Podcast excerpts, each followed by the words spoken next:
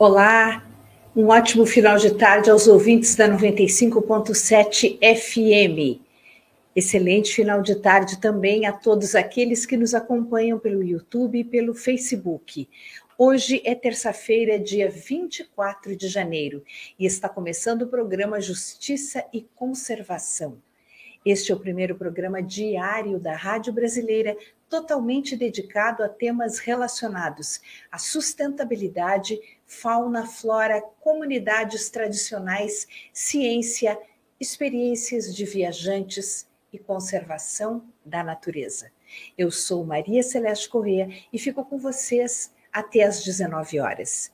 No programa de hoje, vamos saber como a atividade agrícola e a falta de saneamento afetam a qualidade da água e a biodiversidade dos oceanos. Vamos rever as histórias da RPPN Serra do Pitoco, localizada em Atalanta, no estado de Santa Catarina. Fique com a gente, dentro de 10 segundos.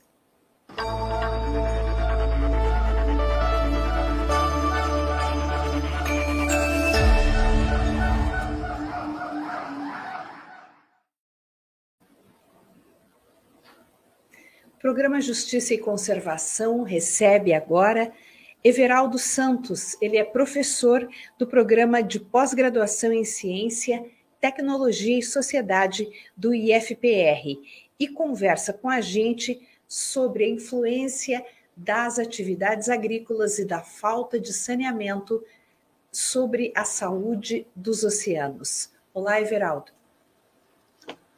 Boa tarde, Maria Celeste. Boa tarde, ouvintes, internautas. Muito boa obrigado tarde. pela boa tarde. Muito obrigado pela oportunidade, né, de, de ampliar o, o debate e, e, participar desse debate que não é não é simples, né, ele é muito amplo. Então, é, agradeço e a oportunidade. E espero que seja uma conversa bem produtiva. Com toda certeza, professor. Eu queria que você começasse nos explicando é, de que maneira esses poluentes influenciam a qualidade da água e como eles acabam matando os seres vivos dos oceanos. Muito bem. Como eu disse, é um tema muito amplo, né? E requer é, atenção a alguns detalhes, né?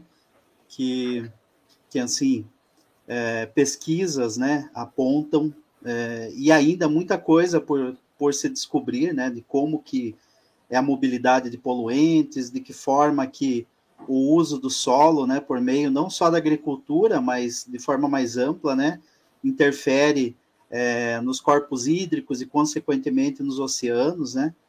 É, primeiramente, eu quero fazer, chamar atenção que o nosso recorte principal de desenvolvimento de pesquisas é, ao longo desses últimos anos é o litoral do Paraná. É, então, eu consigo né, detalhar um pouco melhor, com um pouco mais de propriedade, o que ocorre aqui no estado do Paraná. Mas sabemos que é, essa realidade é replicada em outros estados né, do país. É, muito bem. É, algumas questões, assim, eu quero levantar de forma geral, dentre elas, a questão do saneamento. É, né, então, existem números oficiais que mostram que nós temos é, déficit de, de coleta de esgotos e tratamento desses esgotos, né? E temos é, déficit também na coleta é, dos resíduos sólidos, que inclusive é um dos poluentes é, que se, se movem do continente para o oceano. Né? Então, existem pesquisas apontando de que o lixo marinho é, não tem origem apenas na, na pesca é, e nas embarcações, mas boa parte desse lixo marinho ele vem do continente, ou seja, ele vem do descarte né, de, do resíduo na via pública, nos locais inadequados, né? Ou mesmo é, aquilo que é proveniente da decomposição desse resíduo, né? É, em acondicionamento final, ou seja, em destino final, né, que podem ser lixões, que é uma prática, infelizmente, ao longo do país, né, é, e aterros sanitários, porque muitos desses aterros operam com limites já extrapolados, que é o caso do aterro sanitário em Paranaguá, que atende os municípios litorâneos aqui é, do nosso estado, né? É, além disso, né, é, nós temos uma questão muito importante aqui no estado do Paraná, que nós temos municípios de potencial agrícola é, no litoral, né? É, dentre eles, Morretes. Morretes é um, um município de potencial agrícola, ou seja, é, o Morretes está inserido né, dentro do mosaico de unidades de conservação, né, onde não tem só as RPPNs, mas tem as diferentes categorias de unidades de conservação, aos quais essa agricultura nem sempre, ou a maior parte dessa, dessa prática, não é agroecológica, ela é convencional. Eu tenho uma estudante agora que está fazendo, na verdade são duas estudantes, né? Uma delas é do, do mestrado, que ela está é, fazendo uma pesquisa muito interessante, que é o levantamento do uso de agrotóxico no município de Morretes, de 2015 a 2021. É, e, e os resultados preliminares é, mostram é, um uso bastante é, acentuado, né, de diferentes grupos e diferentes composições de agrotóxicos, né, é, no município de Morretes. E esses agrotóxicos, obviamente, eles percolam, né? Vão para o lençol freático, eles é, têm mobilidade, né? Por, por, por o que nós chamamos de é, infiltração é, subsuperficial, né? Do solo e acabam ganhando os corpos hídricos é, e, consequentemente, os estuários, né? O mar, né? Enfim, Veja que os recortes é, menores, né, dentro dessa nossa área de pesquisa, são muitos, né? É, nós temos um problema muito sério que a agricultura não é só local, né? Nós, nós somos um Paranaguá, nós temos um porto de, de grande importância nacional, exportador de grãos, né? Então, o porto de Paranaguá é o, é o, é o porto que mais exporta grãos, né, do país para o mundo todo, né? E esse, é, esses grãos, né, é, vêm da onde, né? Da produção agrícola das diferentes regiões do país, principalmente aqui do sul, do sudoeste, até mesmo do Paraguai, né? Fora das fronteiras do país. E, e o que nós temos observado também com, com alguns trabalhos científicos, né, dos nossos estudantes e nossa equipe toda, é que esse resíduo, né, principalmente soja, milho, mas principalmente a soja, é, ela, ela é perdida ao longo do trajeto, né, na rodovia e nas ferrovias, e ela se deposita é, ao longo dessas, dessas vias. É, e o que acontece como, como uma da, obviamente, uma das consequências é que esse material se transforma em resíduo e esse resíduo ele vai para os corpos hídricos, né? É, e claro que esses grãos, né, que são resíduos, eles trazem ainda é, quantidades, né, é, de agrotóxicos. Ainda não é conhecido para nós isso, ainda é alvo de futuras investigações, mas nós sabemos que isso ocorre já a partir de alguns trabalhos preliminares, né? Então, a agricultura não é só é, o, o, a forma como localmente no, nos municípios litorâneos ela ocorre, mas sim, é, isso vai ocorrer em São Paulo, no porto de, de Santos, aqui em Santa Catarina, nos portos de Santa Catarina. Então, é, é digamos assim, é um problema a ser encarado para uma futura gestão, porque é um problema que vem da agricultura. E, obviamente, né, a gente tem a, a falta de saneamento, né? É, que é o principal ponto de entrada de matéria orgânica no, no, nos estuários, nas praias, né? Então, veja que é muito amplo, Maria Celeste, né? Esse debate, ele requer algumas especificidades, né? Eu tentei dar um panorama geral, mas, obviamente, é, tem muitos detalhes aqui envolvidos, né? Com certeza. As pessoas comuns, a população em geral, fica sabendo que alguma coisa não vai bem com o oceano quando elas recebem a informação de que as condições de balneabilidade de determinadas praias não são boas e que não é recomendado o banho. Isso é o que as pessoas ficam sabendo. Porque muitas vezes, nem olhando para o mar, da onde elas estão, elas conseguem perceber o problema, mas elas já sabem que não dá para entrar no mar, porque a água está suja, está sem, está poluída, está sem condições de receber os banhistas.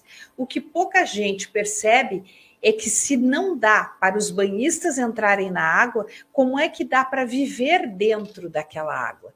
E aí vem a tragédia, porque até que faixa, até que, até que, até que extensão da areia para dentro do mar existe essa poluição que, que espanta os animais, que mata quem vive ali e que acaba atrapalhando toda a dinâmica da vida marinha, não é mesmo, professor? Exatamente. É, nós sabemos que na alta temporada, né, no verão, esse é um problema de todo o litoral brasileiro, né? Nós temos muitos pontos né, de, é, impróprios para balneabilidade, né? Em virtude de que os municípios é, litorâneos recebem é, digamos assim, um volume de pessoas, né, por meio do turismo, turismo de praia, é muito maior do que a capacidade que o município tem de absorver por meio dos serviços de saneamento, por exemplo, né? Se nós temos deficiência na coleta e no tratamento do do, dos esgotos, né? É, temos deficiência na, na, na coleta e destinação final dos resíduos sólidos. Veja que tem municípios que é, passam a ter cinco, seis, sete vezes mais é, é, é, população flutuante maior do que a população fixa ao longo do ano, né? Então, voltando à sua pergunta, é, quem mais sente, na verdade, são os ecossistemas estuarinos, né? Porque é, nós temos, por exemplo, os mangues, né? Que né, em todo o país, infelizmente, em boa parte, são poluídos e tem baixa proteção por meio da legislação, é, aonde os uh, existe um preconceito, né, com a questão dos mangues, né, e a gente não tem tantas unidades de conservação voltadas à proteção dos mangues especificamente. Claro que existe proteção legal de forma ampla, né? Nós temos é, dispositivos legais mas geralmente eh, dá-se muita atenção às, às florestas, que sem dúvida aqui no estado do Paraná nós temos um mosaico muito interessante de unidades de conservação, né? Mas nós temos, mas nós temos eh, deficiência eh, em proteção, seja ela por RPPN ou outras categorias de unidade de conservação, em áreas que tenham mangues, né? E, obviamente, é, as praias, né? Porque boa parte dos, uh, dos nossos rios, né? Que drenam é, da serra, ou seja, aqui no Paraná é, é, da serra, da Mata Atlântica, para o, para, para o, o litoral, né? Esses rios, eles, eles formam o que nós chamamos de bacia litorânea.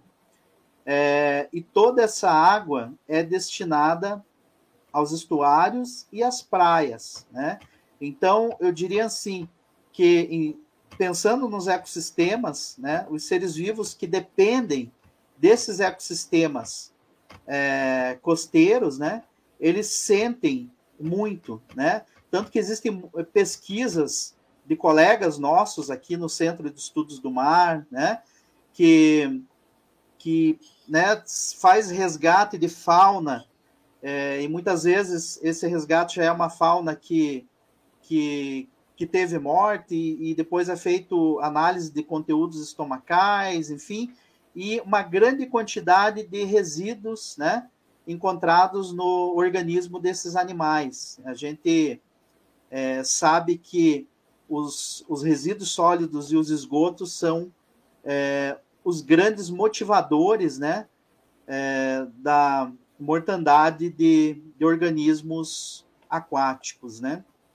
sem contar o impacto nos organismos é, terrestres, né, como aves, mamíferos e outros seres vivos, e aqueles ainda que é, estão por por serem conhecidos, né, por meio das pesquisas que desenvolvemos, né, nas instituições. Uma outra coisa muito importante, professor Everaldo, é que quando se fala de, da, das áreas estuarinas, principalmente no Paraná, que é o seu foco de estudo, a gente tem que lembrar que é, no litoral do Paraná a gente tem o terceiro maior complexo estuarino lagunar do planeta. Ou seja, é uma área, a área de mangues, aqueles meandros que existem ali na região, é uma área que ela é, ela é como se fosse um berçário de inúmeras espécies. É ali que os animaizinhos começam a se desenvolver. Então, se você mata o estuário, você mata é, todos os animais que poderiam crescer, inclusive que não apenas iriam povoar a, as baías e avançar para dentro do oceano, mas seriam os animais que, que acabariam se tornando alimento das pessoas. Isso acaba, isso morre, porque se é poluído, se é poluída a região e mata os animais já de início, né? Na, quando eles são ainda muito muito jovenzinhos, estão numa fase embrionária, pós-embrionária, enfim, é, acabou. Aí você você inviabiliza a pesca e, e todas as atividades econômicas relacionadas ao mar num lugar em que você polui a, essa área estuarina, não é isso? Muito bem observado. Essa grande área chamada de Lagamar, né? É uma área muito rica, né? E, e aqui cabem algumas considerações, Maria Celeste, que você muito bem chamou atenção, né? É, essa grande área, né? É chamado é, de Lagamar, né? Nós nós temos uma importância é, não só na questão da biodiversidade, mas é, na importância na questão do clima, né? A questão climática. Porque são áreas que é, retêm o carbono, né? São áreas importantes na questão é, de aquecimento né, global. Importância por quê? Porque são áreas, grandes regiões que o, o carbono ele fica estocado é, nesses ecossistemas, né, nesses diferentes ecossistemas que compõem essa grande região é, estuarina e, importância de florestas, enfim, é, onde esse carbono, na forma orgânica, ele fica, digamos, retido, né? E à medida que você explora essas regiões, esse carbono ele, ele, ele é liberado para a atmosfera. Então, nós temos uma grande importância na questão climática dessas regiões, que é importante que se observe. Esse mosaico de unidades de conservação tem uma importância climática, de biodiversidade, sem dúvida, né? Muita espécie por conhecer, que é impactada por esses poluentes, né? Que depende da qualidade, né? Dessas, dessas águas e desses, organi eh, desses, desses ecossistemas terrestres também, mas da questão climática. Só para se ter uma ideia, é, nós publicamos dois trabalhos né, é, a respeito da importância é, dessas áreas como prestadoras de serviços ecossistêmicos à comunidade. É, e a gente identificou que, assim, boa parte da água de qualidade que abastece o nosso litoral, ela vem de dentro das unidades de conservação. Tá? Então, a água que abastece o município de Matinhos, boa parte dela vem da onde? Vem da unidade de conservação Santa Lang. Vem da onde? Vem de uma área protegida que tem importância para a biodiversidade, que tem importância para a questão climática e também para a qualidade de vida das populações do litoral, porque é uma prestação de serviço ecossistêmico de forma direta que essas unidades ofertam à população. Isso ocorre em Antonina, com outro trabalho que nós fizemos, ocorre em Paranaguá, porque boa parte da água de Paranaguá não passa por todo o tratamento da água que Curitiba passa, por exemplo, tamanha qualidade de uma boa parte da água que abastece o município de Paranaguá. Então, nós identificamos esses serviços ecossistêmicos, né, por meio de imagens aéreas, por meio de visitas em locais de captação de água, e observamos, né, é, que esses pontos de captação de água é, estão ainda muito bem conservados, né, e prestando serviço para a comunidade, né. Agora, é importante nós chamarmos a atenção de que essas áreas elas sofrem pressão, elas sofrem pressão justamente pela atividade econômica, seja a expansão urbana dos municípios litorâneos que têm um potencial de turismo, né, principalmente turismo de praia, seja pelo porto, né? Nós sabemos que existem que existe hoje um projeto, né, para uma nova ferrovia, um novo traçado de ferrovia, né, cortando toda a serra, né, é, a nossa Serra do Mar, né, ou seja, passando por essa área rica é, de floresta, área estuarina, né? Então, veja que nós temos a todo momento a pressão das atividades, das diferentes atividades econômicas. E é importante que a sociedade discuta com muita, é, com muita cautela, com muita amplitude, né? É, todos esses, é, todos, todas essas expansões, porque interfere de, de forma direta na qualidade de vida é, das pessoas, não, não só da, das nossas espécies, né? Animais, vegetais, enfim, das diferentes formas de vida que nós temos protegida ali, mas também pelos serviços ecossistêmicos que nós obtemos de forma direta, né? É, desses, dessas unidades de conservação. É, eu fiquei bastante preocupada quando o senhor colocou a questão da da poluição por agrotóxicos, porque nem toda a produção é, agrícola da região litorânea ou próxima ao litoral, ela é agroecológica. Muitas uhum. vezes ela é tradicional, feita com uso de veneno. E o veneno, pelo que a gente entende, ele, ele, ele anda pelos rios e depois ele se deposita e isso tem um prazo muito grande de interferência, é, é, diferentemente dos detritos orgânicos, que é mais fácil de espalhar, digamos assim, mas o detrito o detrito químico que vem do agrotóxico me parece que é um problema ainda mais grave. É, é correta essa minha essa minha impressão? É correta, sim, Maria Celeste. É, eu chamo a atenção para um detalhe que o litoral do Paraná, né, é, Antonina, Morretes, né, no, principalmente, é, são municípios produtores, né, é, de é, diferentes é, produtos agrícolas, né, como, por exemplo, a banana, a mandioca, que inclusive consumimos em Curitiba, né, é, consumimos na região metropolitana de Curitiba e até outros municípios, né? Porque muitos é, se distribuem por, pelo Estado por meio de, de SEASA, apesar de que a produção não é tão grande nesses municípios, mas existem existem é, desculpa, eu acho que a internet talvez em algum momento ela oscilou, não? Não, aqui, aqui a gente ouve você é? perfeitamente. Eu estava ah, perguntando sobre a questão dos agrotóxicos, de que se eles, permanecem por mais tempo no ambiente onde se depositam. Uhum. Então, só complementando meu raciocínio, né, que muitos produtos são é, saem do litoral para outras regiões do, do estado, né?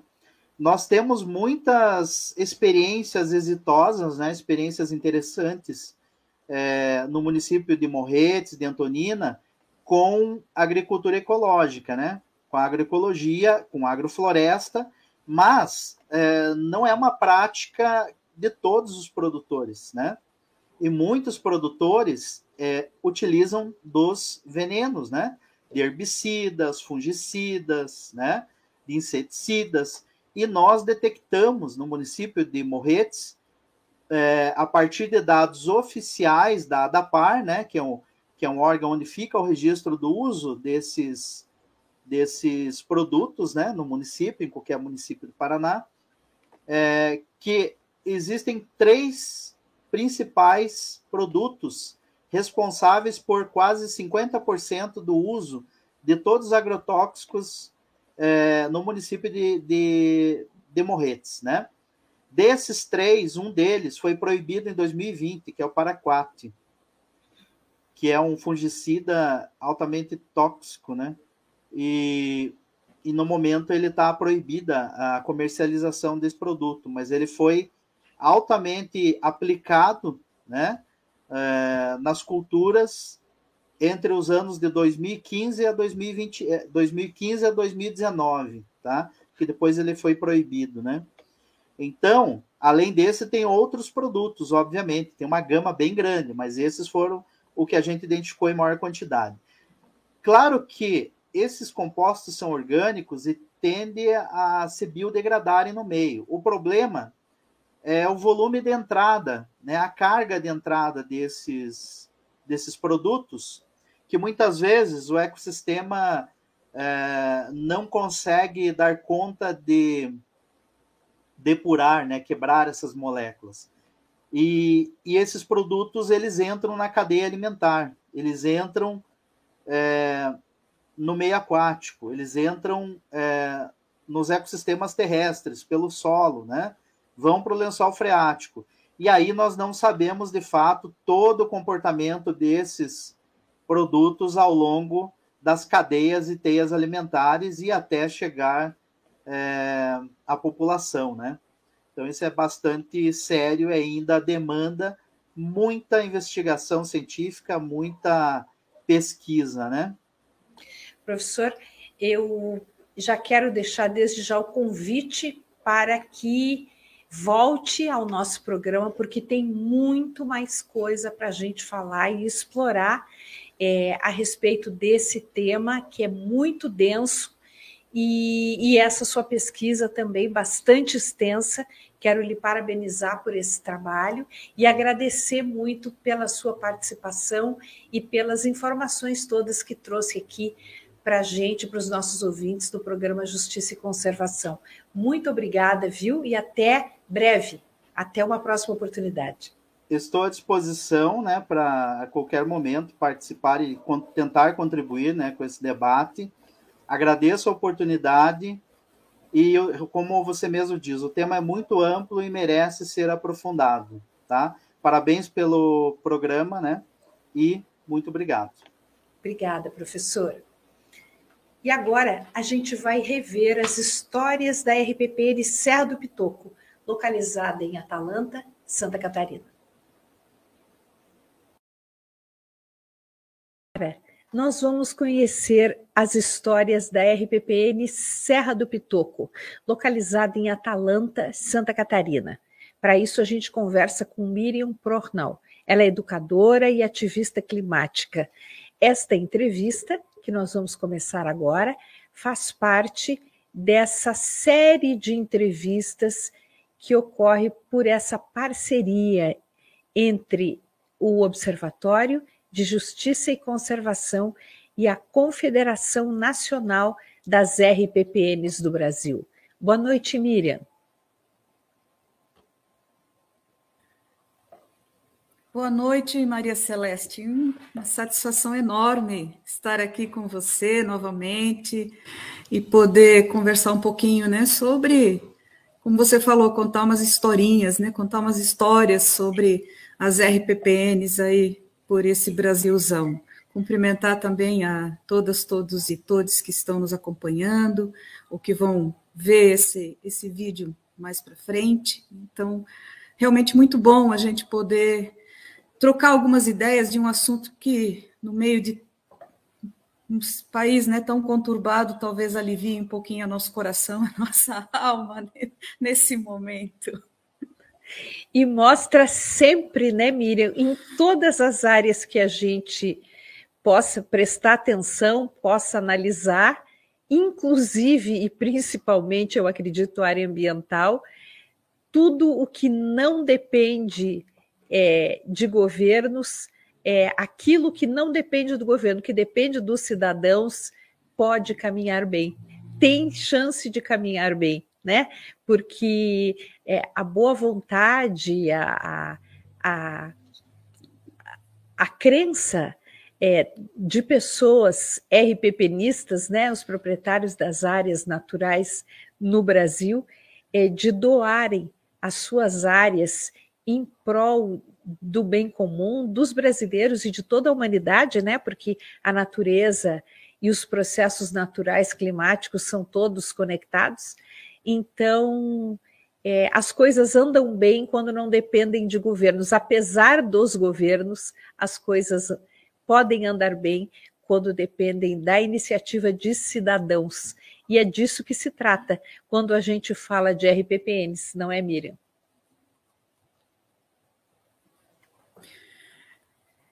Sim, Maria Celeste, eu diria que, que ela é, que nós temos que ter parcerias, né? E as parcerias sejam com iniciativa privada, sejam com o governo, elas vão ser cada vez mais importantes e imprescindíveis para os desafios que a gente precisa é, enfrentar né, daqui para frente.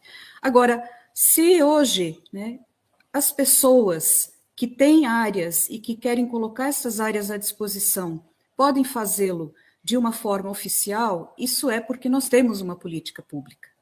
Então, nesse lado, a gente conversa diretamente com o que acontece no setor governamental, porque só é possível eu criar uma RPPN porque existe uma legislação, porque existe um Sistema Nacional de Unidades de Conservação, onde essa categoria, que é espetacular, né, que permite que proprietários de áreas possam ter uma unidade de conservação oficial, é, é, faz com que a gente integre esse grande sistema. Então, essa é, é, na minha avaliação, assim, o grande lance, né, a, o, o pulo do gato que se deu com relação à criação de reservas particulares do patrimônio natural. E a RPPN Serra do Pitoco, né, que eu represento aqui hoje, é, ela é de uma área minha e do Vigold, acho que quem conhece ou quem está aqui um pouco no sul do Brasil também sabe que o Vigold é um ambientalista, então nós temos essa área né, em conjunto. Ela foi criada já há 25 anos atrás, então até está fazendo bodas de prata esse ano. E numa, num conceito né, que tem toda uma história nossa, lógico, particular, pela criação da RPPN, nós é, começamos a namorar na virada do milênio de, de 1980 para 1981, e nossos passeios preferidos eram né, pela, pela natureza, fazer trilhas na beira dos rios, né, nas matas, e aqui em Atalanta é, tinha essa cachoeira nessa área e a gente visitava sempre. Né?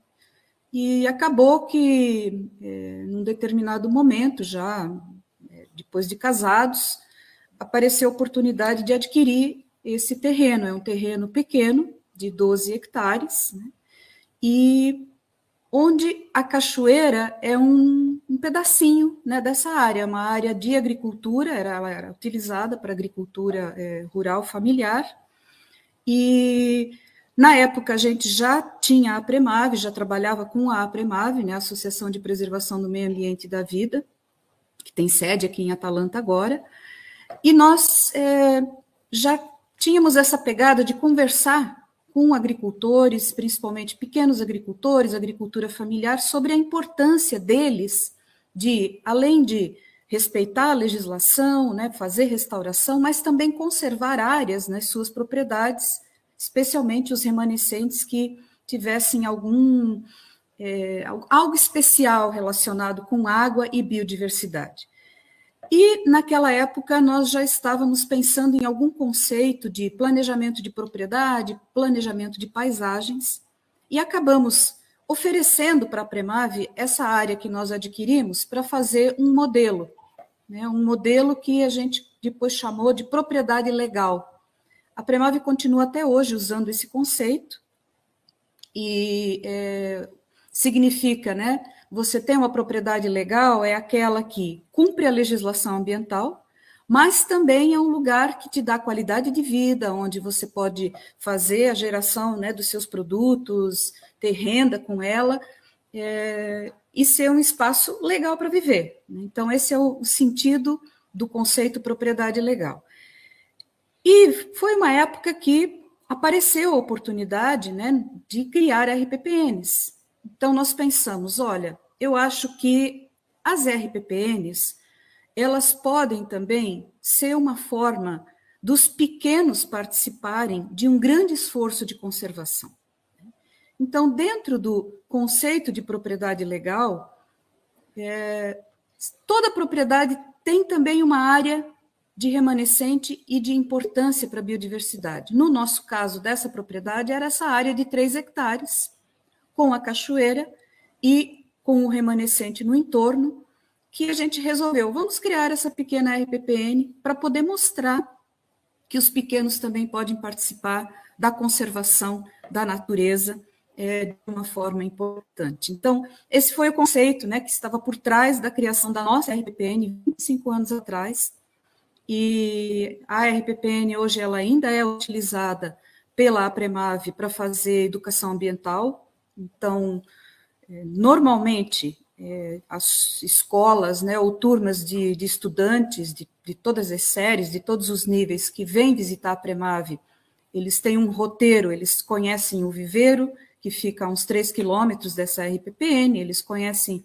as áreas de restauração da Premave, conhecem o Parque Natural Municipal da Mata Atlântica, que também fica em Atalanta, e conhecem a RPPN. Então, ela faz parte desse roteiro de educação ambiental que a Premave tem.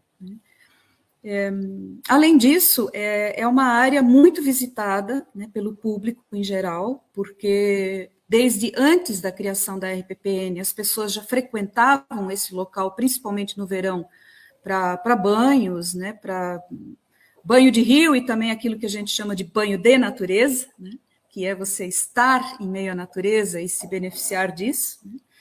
E isso continua hoje, é uma área que é de relativo fácil acesso. Então, as pessoas aqui de Atalanta conhecem né, muito bem a área e sempre que tem uma visita de fora, também é, eles procuram esse local para lazer né, e para turismo na área, né, turismo ecológico. Então, esse foi um pequeno investimento que nós fizemos logo no começo, que foi a demarcação de uma trilha, para que as pessoas não fizessem cada um a sua trilha, né, e causassem algum impacto. Então, nós implantamos essa trilha para que todo mundo pudesse seguir naquele mesmo caminho e permitisse né, que as pessoas continuassem usando a área, né, usufruindo de, dos serviços ambientais que, que essa área proporciona. Em relação às características é, da, da sua RPPN, ela fica numa área de transição entre a floresta umbrófila mista, que é a floresta com araucária, e a densa, que é a floresta atlântica propriamente dita. Conta para gente como é que é a paisagem da sua RPPM. Então, o Alto Vale né, do Itajaí, que é onde o município de Atalanta está inserido, ele tem essa característica de estar exatamente na transição dessas duas é, formações florestais da Mata Atlântica.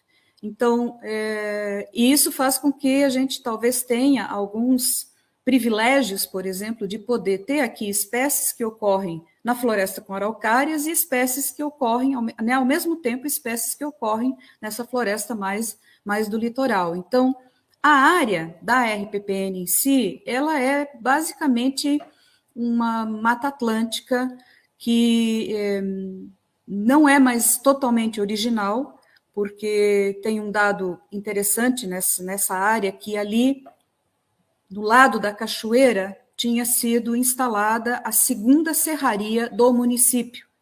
Né? Isso era bastante comum, que esse tipo de empresa se instalasse perto de quedas d'água, porque eles usavam né, é, a queda d'água para gerar energia para tocar a, a indústria.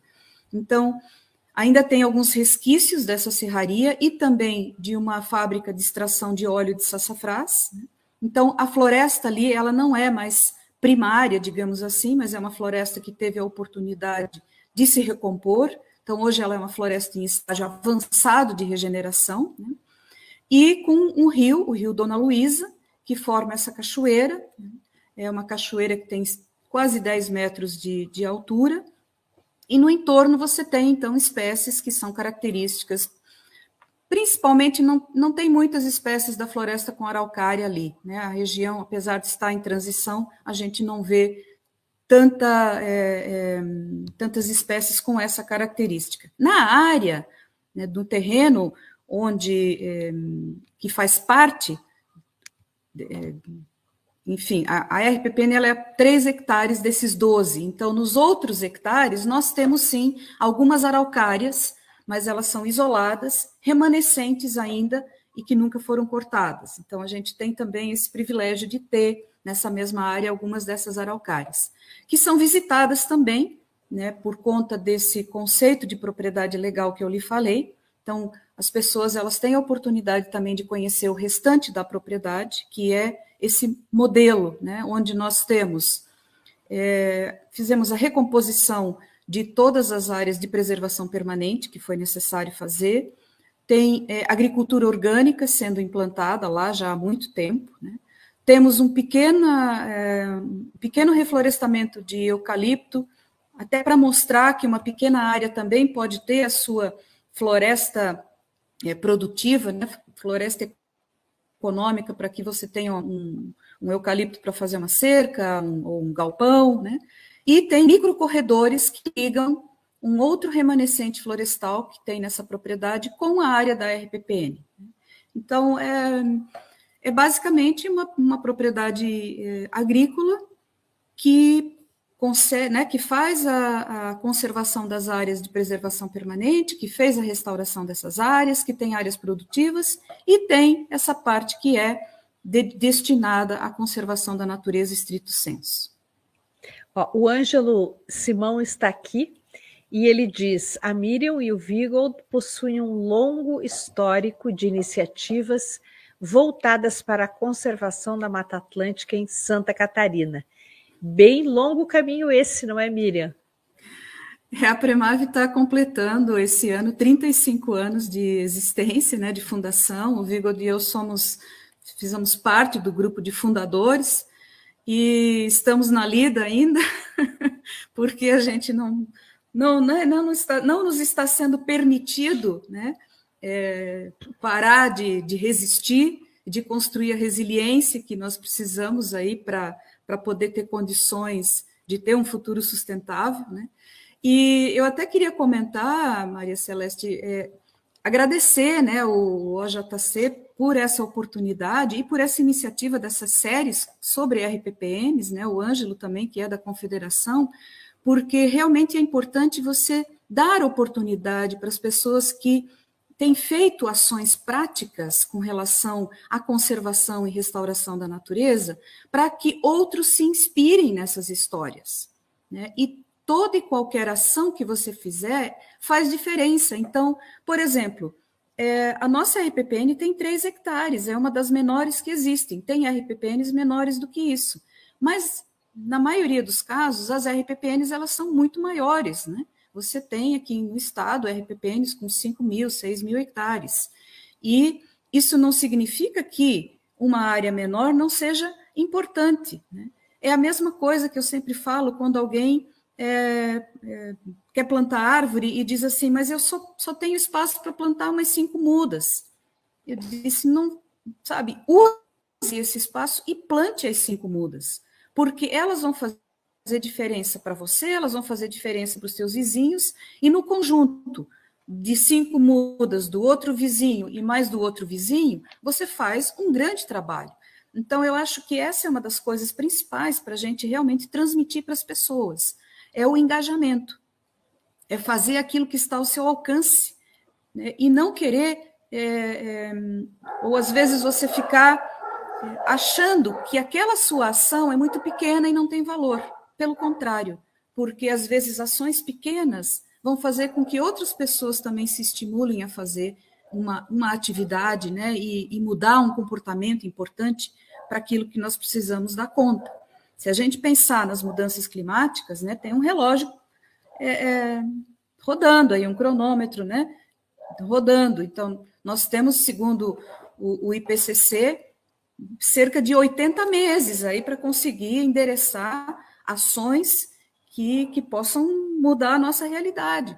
Senão, de fato, é, a humanidade está em muito maus lençóis, né? ela está correndo risco realmente de extinção e é, o planeta ele vai de alguma forma sobreviver, mas os humanos já não. Né? Somos nós que estamos correndo risco de extinção até muito maior do que algumas outras espécies. Se a gente caminhar né, para esse abismo, nós vamos levar com certeza muitas espécies conosco, mas a vida no planeta vai permanecer sem a gente. Talvez o pessoal que vai permanecer vai dizer assim: já vão tarde, né? Então, a gente precisa de fato, eu estou rindo aqui, encarando isso, né, até de uma forma um pouco mais descontraída, mas é para que a gente consiga realmente engajar as pessoas para essa causa. E aí, é, né, as reservas particulares do patrimônio natural, elas dão essa oportunidade de uma forma muito concreta. Porque você tem hoje no Brasil a confederação, né, que reúne eh, nacionalmente os proprietários de RPPNs, mas nos estados você também tem associações que reúnem a, ah, é, esses proprietários. Né? E no caso de Santa Catarina, a gente faz parte da RPPN catarinense, que é uma associação que funciona como né, uma, uma organização não governamental mesmo, com diretoria. É, eu, inclusive, faço parte da, do, acho que é do Conselho Fiscal agora, da RPPN catarinense, então a gente tem reuniões periódicas, a gente se ajuda, a gente tenta é, conseguir recursos né, para implantar programas de educação ambiental, ou então ajudar é, as reservas a fazerem os planos de manejo, a, promover encontros né, para debater temas importantes, discutir políticas públicas que precisam ser implantadas. Então, você tem esses espaços também onde é, tem a oportunidade de é, conversar sobre assuntos que em conjunto você pode encaminhar. É verdade. E você, é, quando falou a respeito de pequenas RPPNs, de, de, de reservas naturais, de dimensões às vezes mínimas, é, mas o que as pessoas precisam compreender é que mesmo essas pequenas reservas, elas dão a oportunidade de manter a diversidade genética das plantas daquela região, daquele ecossistema. E isso é fundamental para a sobrevivência, para a vitalidade, para o enriquecimento dos ecossistemas. Nós não podemos ter árvores que sejam filhas somente de uma mesma mãe. Elas precisam vir de origens diferentes para que elas tenham força, para que geneticamente elas sejam representativas e as pequenas RPPNs espalhadas por esse Brasil fazem também esse papel e isso precisa ser reconhecido, não é, Miriam? Com certeza, eu né, sempre digo que a conservação e a restauração, por exemplo, andam de mãos dadas. Né? E, e conservar, proteger né, os remanescentes é, vegetais, né, porque não são só florestais, nós temos outros ecossistemas que são tão importantes quanto, né? No caso do litoral, você tem os manguezais, as restingas, mas aqui na região sul a gente tem os campos de altitude, que são ecossistemas associados à floresta e que precisam dessa proteção, nós temos muito poucos remanescentes ainda, é, assim, realmente de boa qualidade, né? com árvores nobres de grande porte. Então, isso realmente precisa ser protegido. Por quê? Se eu, por exemplo, trabalho com restauração, eu preciso de sementes de qualidade, que é exatamente o que você colocou. Então, é, por isso que a gente precisa olhar as paisagens, né? precisa olhar o território e eu sempre digo, a gente tem que ter um diálogo com é, olhar de drone e visão de libélula. Né? O drone porque é do alto e a visão de libélula porque é complexo, né? com todos os atores, com toda a diversidade que tem naquele território. Então, e poder planejar a partir né, desse talvez grande acordo que a gente possa fazer nos territórios é, em ações de desenvolvimento sustentável para as nossas regiões. Né?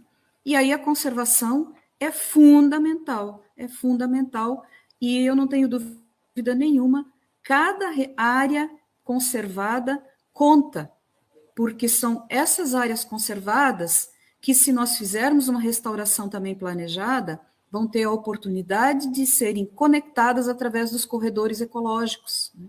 e que vão permitir espaços para o retorno da fauna, a gente tem aqui na Apremave, nós fizemos um levantamento agora recentemente de eh, espécies de aves uh, a partir das áreas que nós estamos restaurando. E fácil, fácil, chegamos a mais de 100 espécies. Então, é, isso mostra né, o, a importância de você ter essa conexão entre áreas conservadas e áreas que você vai restaurar. E a Premave tem também uma RPPN, né, que chama é, Serra do Lucindo, ela fica em Bela Vista do Todo, é uma área que tem um, é um pouco maior. E esse ano nós estamos, por conta dos 35 anos da Premave, é, trabalhando na criação de mais algumas áreas. Eu acho que até o final do ano vai ter algumas novidades aí, vamos ter algumas RPPNs a mais. Os processos estão caminhando, mas ainda não, não foram concluídos, porque de fato a gente aposta muito é, nessa estratégia né, de, de conservação.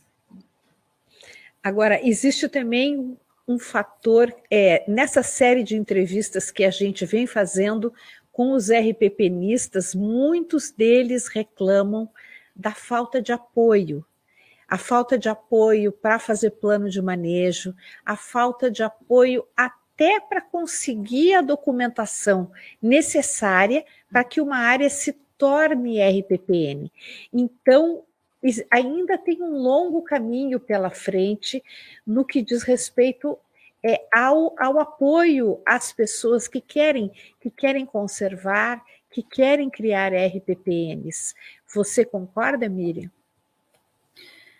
É, as coisas nunca foram fáceis, né? Eu acho que sempre tem dificuldades mas, é, infelizmente, nos últimos quatro anos, na área ambiental, vou falar só da área ambiental, nós tivemos, é, além dos retrocessos, né, que, que são assim, públicos e notórios para todo mundo, mas um desestímulo muito grande. É, e uma, na verdade, passos largos antiambientais. Então, todas essas questões que, por exemplo, poderiam ser para ajudar a implantação de RPPNs, elas, elas param. Ela é, é, é de fato está muito mais difícil agora do que já esteve. Né? E é, eu vou dar um exemplo de um processo, não é bem um processo, mas que está parado, que é a criação do Fundo Nacional da Mata Atlântica. Né? É um fundo que foi instituído pela Lei da Mata Atlântica em 2006. O decreto é, já estava né, praticamente pronto quando foi engavetado. Neste fundo da Mata Atlântica, tem lá um artigo que diz que é, né, RPPNs podem ser ou devem ser priorizadas no recebimento de recursos para fazer exatamente isso que você falou, os planos de manejo, as trilhas, desenvolver educação ambiental. Agora, se a gente não tem o fundo, como é que nós vamos ter apoio para que isso aconteça. Então, é nesse momento que é, a nossa ação, por exemplo, individual e privada, conversa com a política pública. Nós não podemos nunca desvincular isso e nós precisamos cada vez mais agir para que a gente tenha políticas públicas decentes no país com relação é, ao meio ambiente, à natureza, à sustentabilidade, para não falar de todas as outras áreas. Perfeito.